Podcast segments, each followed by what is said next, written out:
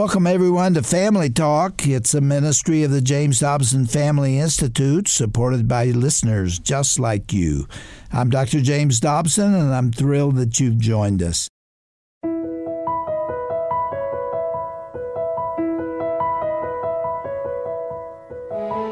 Welcome again to Family Talk. I'm Roger Marsh, and for the last two days, we've been listening to Jessa Dillow Crisp share her story of how she suffered abuse at the hands of her biological family and became a victim of human trafficking. Today, we'll hear the conclusion of this powerful three part conversation featuring Jessa, her husband John, and our own Dr. James Dobson. And this program is extra special as our three panelists will be joined by Linda and Jody Dillow, the godly couple who took Jessa in after she escaped her traumatizing ordeal. The Dillows will share with Dr. Dobson about why they brought Jessa into their home. They'll share their hearts and also how they helped her process the trauma and began the healing process. Jessa Dillow Crisp is the co founder and CEO of Bridge Hope. She co founded this ministry along with her husband John to serve as an anti trafficking nonprofit organization based here in Denver, Colorado. In 2022, Bridge Hope merged with the Avery Center, the National Trafficking Sheltered Alliance, and Hopebound Collective. In the meantime, Jessa continues pursuing her PhD in counselor education and supervision, and she has her own private counseling practice. John Crisp, her husband, serves as the Next Gen Director and Young Adults Pastor at Crossroads Community Church in Colorado. Now, before we get back into today's interview, remember that the content contained in this program is definitely not intended for young listeners, so parental discretion definitely advised. Here now is the conclusion and final installment of this three part conversation going back to 2018, right here on Family Talk.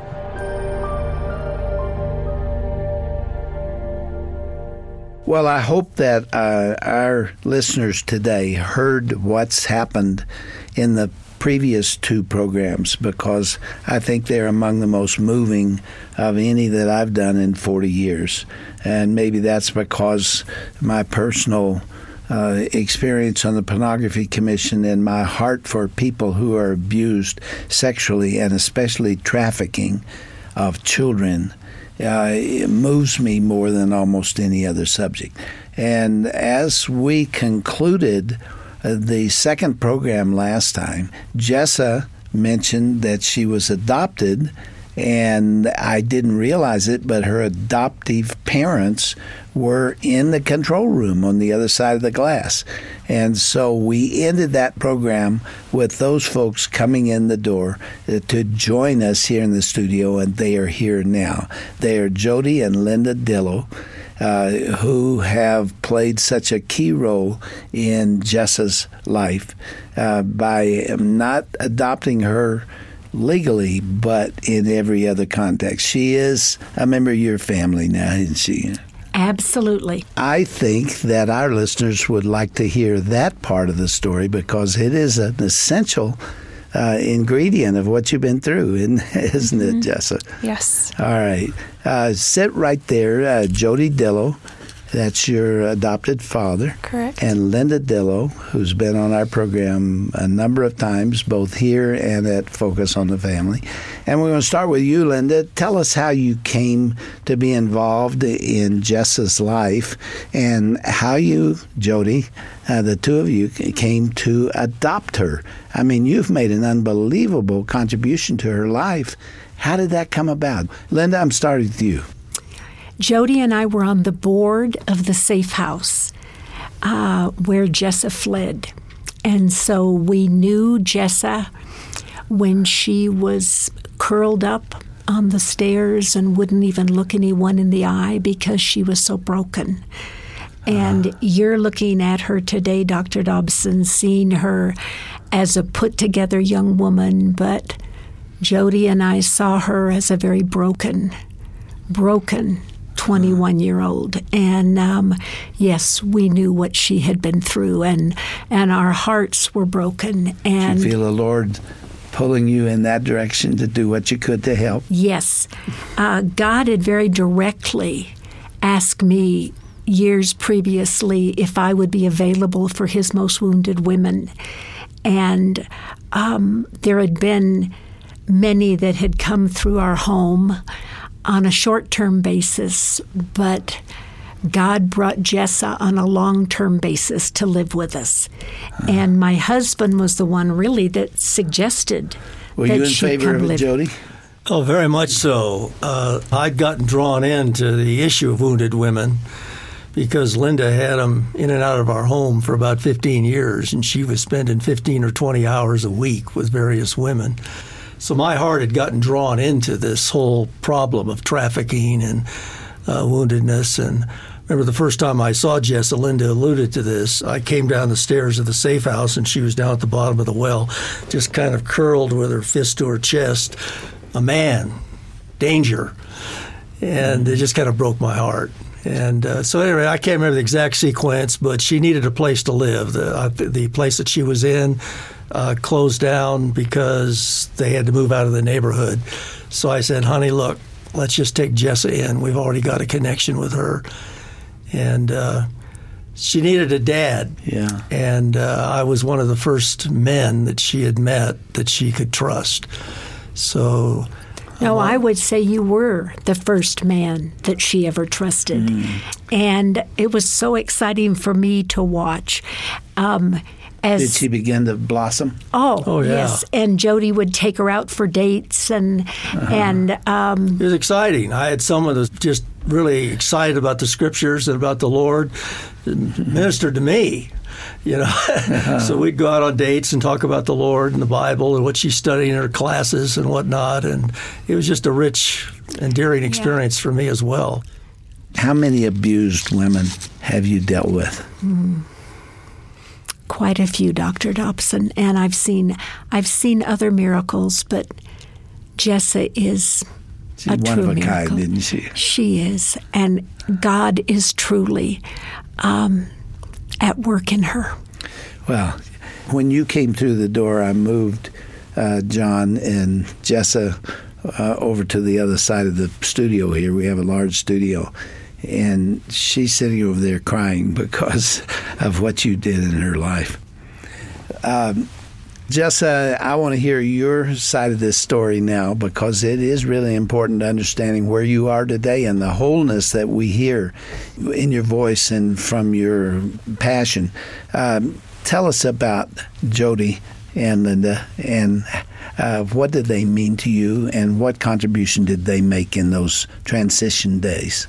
Yeah, so they early on were called my Auntie Linda and Uncle Jody. And yes, I was in a state of great trauma when I first met them. And I, um, Do you remember being on the stairs, curled up? you know, a lot of things have happened over the past years. And I don't remember every single incident just because a lot's taken place. In but fact, that's characteristic of abuse. Mm-hmm. You, your mind protects you from it. Mm-hmm. Yep, completely.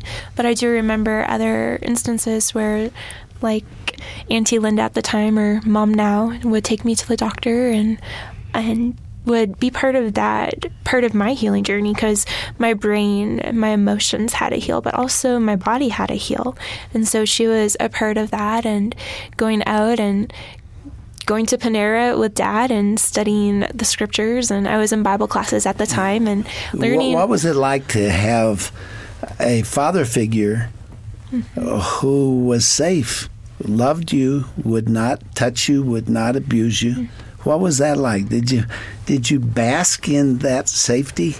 At first, I was really scared, and trauma does that to a person. And I can say that it was a journey of me learning to trust Uncle Jody at the time and my dad now. And it was a journey, it was a process. But as I learned more about his character and the ways that he treated my mom and saw that and saw the ways that that took place, it really changed my eyes. And then seeing the ways that he treated me with such love and kindness, but also too in a very safe manner and never went past my boundaries, but also just really taught me what a man should be treating a child like Yeah, and yeah. so that was a huge part of that journey i remember one day in particular i was living with them at this point and i actually had a small car accident it was just a small fender bender and i was crying and did not know what to do and i called him up and i'm like dad i don't know what to do and he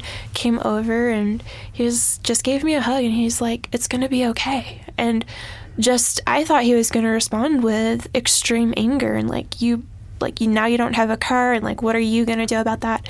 But he responded in a completely opposite sense and that really was another just part of the picture of me learning to trust and seeing him as a person who loved me and cared about me in a very pure way.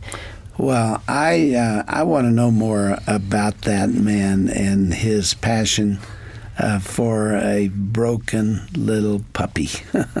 Don't mean that disrespectfully. Jody, you are a missionary, right? Yes, Linda and I have been missionaries uh, all of our lives. And uh, we worked, uh, I was with Campus Crusade for Christ. We both were for about eight years. And then we taught marriage and family life seminars around the country for a number of years. Then I went and got my doctorate in systematic theology at Dallas, went on the faculty at Trinity Seminary. But God had laid on our hearts missions. So we moved to Vienna to launch a covert extension biblical training ministry behind the Iron Curtain. And uh, so that's my background. Now let's go back to the relationship between John and uh, Jessa. Did you come on the scene before uh, their relationship developed? Yes. Oh, yeah. Did Yes. you did you Yes. support it? Oh, yes, but I was scared. I didn't want Jessa to get hurt. And I remember being on my knees when she went to tell him about her background. And I was just praying for him to be gentle and to be understanding. And because she had been asked by her college to share some of her story um, at a big event. And John knew nothing about her story, and so she told him. And I remember she came back and I said, What did he say? and she looked at me and she said, Mom, he said, I think you're the bravest woman I've ever met. Really? And I just said, Oh God, thank you. Thank you, thank you. The Lord was in that conversation, he wasn't was Very much. But that's the much. kind of man John is. Well, John, it's time to hear from you. Let's go back to that moment. We touched on it uh, before, but uh, were you turned off by what you'd heard? Did you see her as as a broken vessel? Uh, how did you uh, approach her? You know, um, one of the things that uh, that I've learned is that you know I've had my own um, past and my own brokenness that I've journeyed through, and, and as Jessa was bearing her heart to me, I just uh, felt like it was the time to communicate love and, and grace, and um, in light of the brokenness that I experienced, and so that really gave me a perspective. What'd you say to her? Yeah, I told her that she is not defined by her past, and that um, she's a beautiful creation, and that uh, and that she's a brave woman, a very brave woman. In fact, um, as she went to speak at the conference, I gave her a mug, um, a travel mug that had courage engraved on the side of it, and uh, Jeremiah one seventeen through nineteen, and and uh, it just communicated what I felt like her testimony was is one of hope and courage. And God is our healer and our, our redeemer. How soon did you all marry? So we got engaged six months after we started dating, and we were engaged for nine months before we were married on June sixth of 2015. yeah Did you go into marriage with apprehension, You know, I did, and I had a lot of questions. I also went into marriage very broken because about five weeks, five or six weeks before we got married, I actually found out that I had a tumor that required surgery. So we had that surgery, and so I walked into marriage with question marks and not really knowing what was going to happen. And I think that was for both of us. Linda, did you have long talks with Jessa uh, about where she'd been and about where she is going. Did you help her uh, adjust? Was that part of your role? You know, Jessa was interested in learning God's perspective about marriage and God's perspective about sexual intimacy. Mm-hmm. And she wanted to study that as a single young woman and study it after she got married. And she just said, I want to be prepared. I want God to change all of the tapes I have in my mind.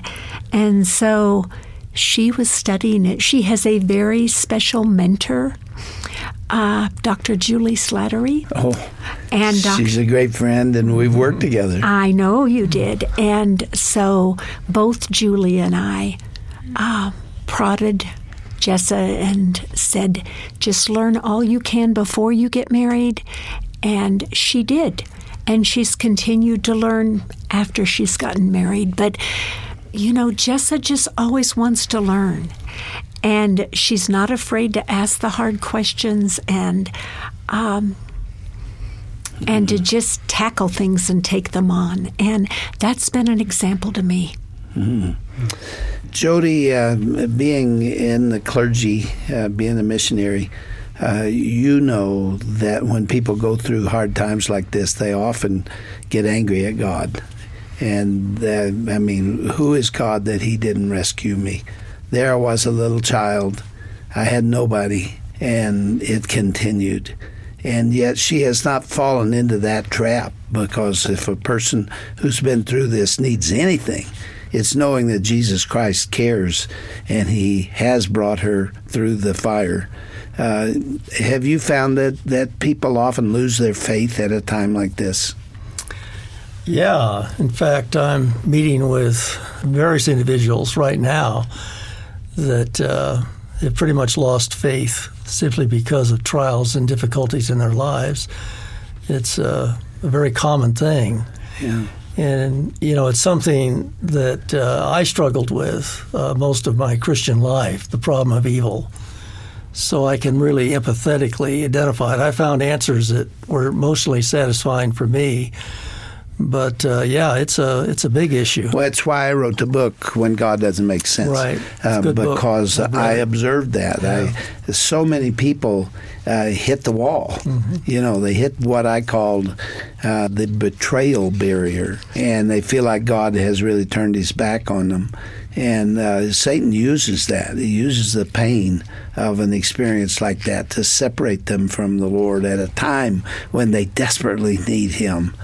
And I hope that's one of the takeaway values from this conversation, these three days, uh, to say to others who are out there, maybe you thought you went through something difficult. I don't know if it would compare to what Jessa has gone through, but it's probably mm-hmm. pretty awful because life is tough. Life is hard. Yeah. And it involves separation and death and disease and mm-hmm. sickness and disappointment and all of that. It just does. Yeah. Uh, but if you let Him, the Lord will bring you through that and make you stronger. Yeah. Or you can turn your back on Him and say, uh, I can't trust Him. The only trouble with that is there is no other answer. No other place to go. That's what yeah. Peter said. Where else should we go? You have the words of eternal life. And uh, for me, kind of an aha moment uh, was something that I knew, but God spoke it to me in a different way. Uh, the fact that God Himself entered into this horror in the person of Christ and went through the things and worse than we go through. And it must have been important, it must have been necessary that suffering be allowed, or God would not have arranged things so that He Himself, in the person of His Son, would come into this horror and go through it. Mm-hmm. And the message of the book of Hebrews helped me a lot because it talks about how because he went through that, we have a sympathetic yes. priest in heaven mm. so that uh, when I'm struggling, when I'm in my unbelief, he's not up in heaven pointing his finger saying, Now, Jody, you really blew it. I'm, but instead, we have a Savior who's been here And he's saying, Jody, I know what you're going through. I've been there, and I'm sympathetic, and I'm praying for you. Oh boy! And that stuff helped me a powerful. lot. It's a, Yeah. it was uh an emotional answer to the problem of evil. Jessa, did you ever experience that? I did. And the ways that God has met me in the midst of that is when I was going through my healing journey, I went through different times where on my knees I saw God crying for the pain that I went through. So when I was angry at God, I knew that he could handle that because he showed me so tangibly how he had been so hurt by the things that I experienced as well. Did you find comfort in that? I did because it wasn't like I had to pretend with God what my emotions were with what I was feeling, but rather He could handle what I was going through and the rawness of what I was going through, and He could experience that. And in His gentle hands, not only could He hold that for me, but that He could carry it until I was able to continue to walk through. I would think you would have a mission now, which is what you told us about earlier that you're doing your doctorate um, in this arena. I'm working Uh, on my master's right now as a step towards my doctorate. And then, then next. Yep. Um, that the Lord would help you help other people to Yeah. deal with the unanswered questions. That's correct. The whys that hang out there. Yes. And so one of my prayers is that God would not let my pain go to waste. And so God has called my husband and I to start an organization to help survivors of human trafficking. And so we co founded an organization called Bridge Hope um, not too long ago. And Oh, we got to talk about that. yeah. That's your organization, John. Is Yes. that right? Yes, sir. Bridge Hope. That's it. Yeah. Describe it for us. So, Bridge Hope exists to collaborate resources for survivors of human trafficking um, through training. So, we do a number of trainings throughout the United States, but also internationally. Uh, we are also working right now to develop technology that's going to help with collaborating those resources for survivors. And the last thing that we want to do is we looked at Jessa's life and we saw what elements were pivotal in creating an environment where she could thrive. And so, we hope to recreate in some aspect the mentorship opportunities that she had and the resources that were made available that helped her get to a place of thriving. And that's that's what Bridge Hope is. Well, we have come to the end of the third program now. We started out uh, with a one part program that we were planning to do, but uh, we couldn't stop. This is just too uh, relevant to too many people, and your story is so passionately told. Uh, Jessa, I just admire you for being able to confront the evil of the past and now, surprisingly, we had your adopted parents uh, in the control room, and I finally saw them there and invited them in, and you have joined us on this. We're really out of time now. God be with you all as you reach out to a hurting world. And Jessa, I do hope that there will come a time when you can't even remember that horrible past. Thank you. You've forgotten a lot of it already, haven't you? You know, God has done an amazing amount of healing in my life. And so I praise Him. Thank you all, and uh, stay in touch with us, will you? And uh, Linda, so good to see you again. It's a privilege to be here. Any last thing that's on your heart that you want to say? God is the healer. Mm-hmm. You've seen him heal a lot of people, not just Jessa. I have been privileged to see him heal a lot, but Jessa is a miracle. Mm-hmm. And Dr. Dillow, God be with you.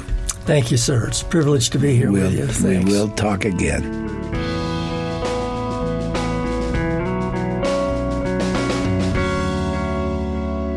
As most of us are aware, human trafficking is a problem, and we hope that the programs over the last three days have opened your eyes to how deep that problem really is. If you or someone you know has been victimized by human trafficking, call the National Trafficking Hotline. The number is 1 888 37 37 888. That's 888 373 7888. Or just text the word HELP to 233 733.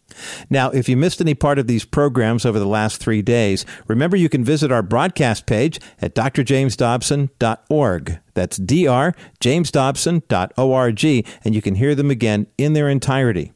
By the way, while you're on our website, consider signing up for Dr. Dobson's 10 day marriage series challenge. To join the challenge, all you have to do is visit our homepage at drjamesdobson.org and then select the 10 day marriage series image in the upper right hand corner.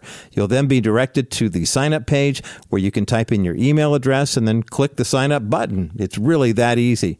After you're all signed up, you'll receive one email every day for 10 consecutive days featuring words of encouragement from Dr. Dobson and a few exercises that you can do with your spouse. Again, to sign up for the 10 day marriage series challenge, simply go to drjamesdobson.org. I'm Roger Marsh. Thank you so much for joining us this week, and be sure to tune in again Monday for another edition of Dr. James Dobson's Family Talk. Till then, may God continue to richly bless you and your family as you grow deeper in your relationship with Him.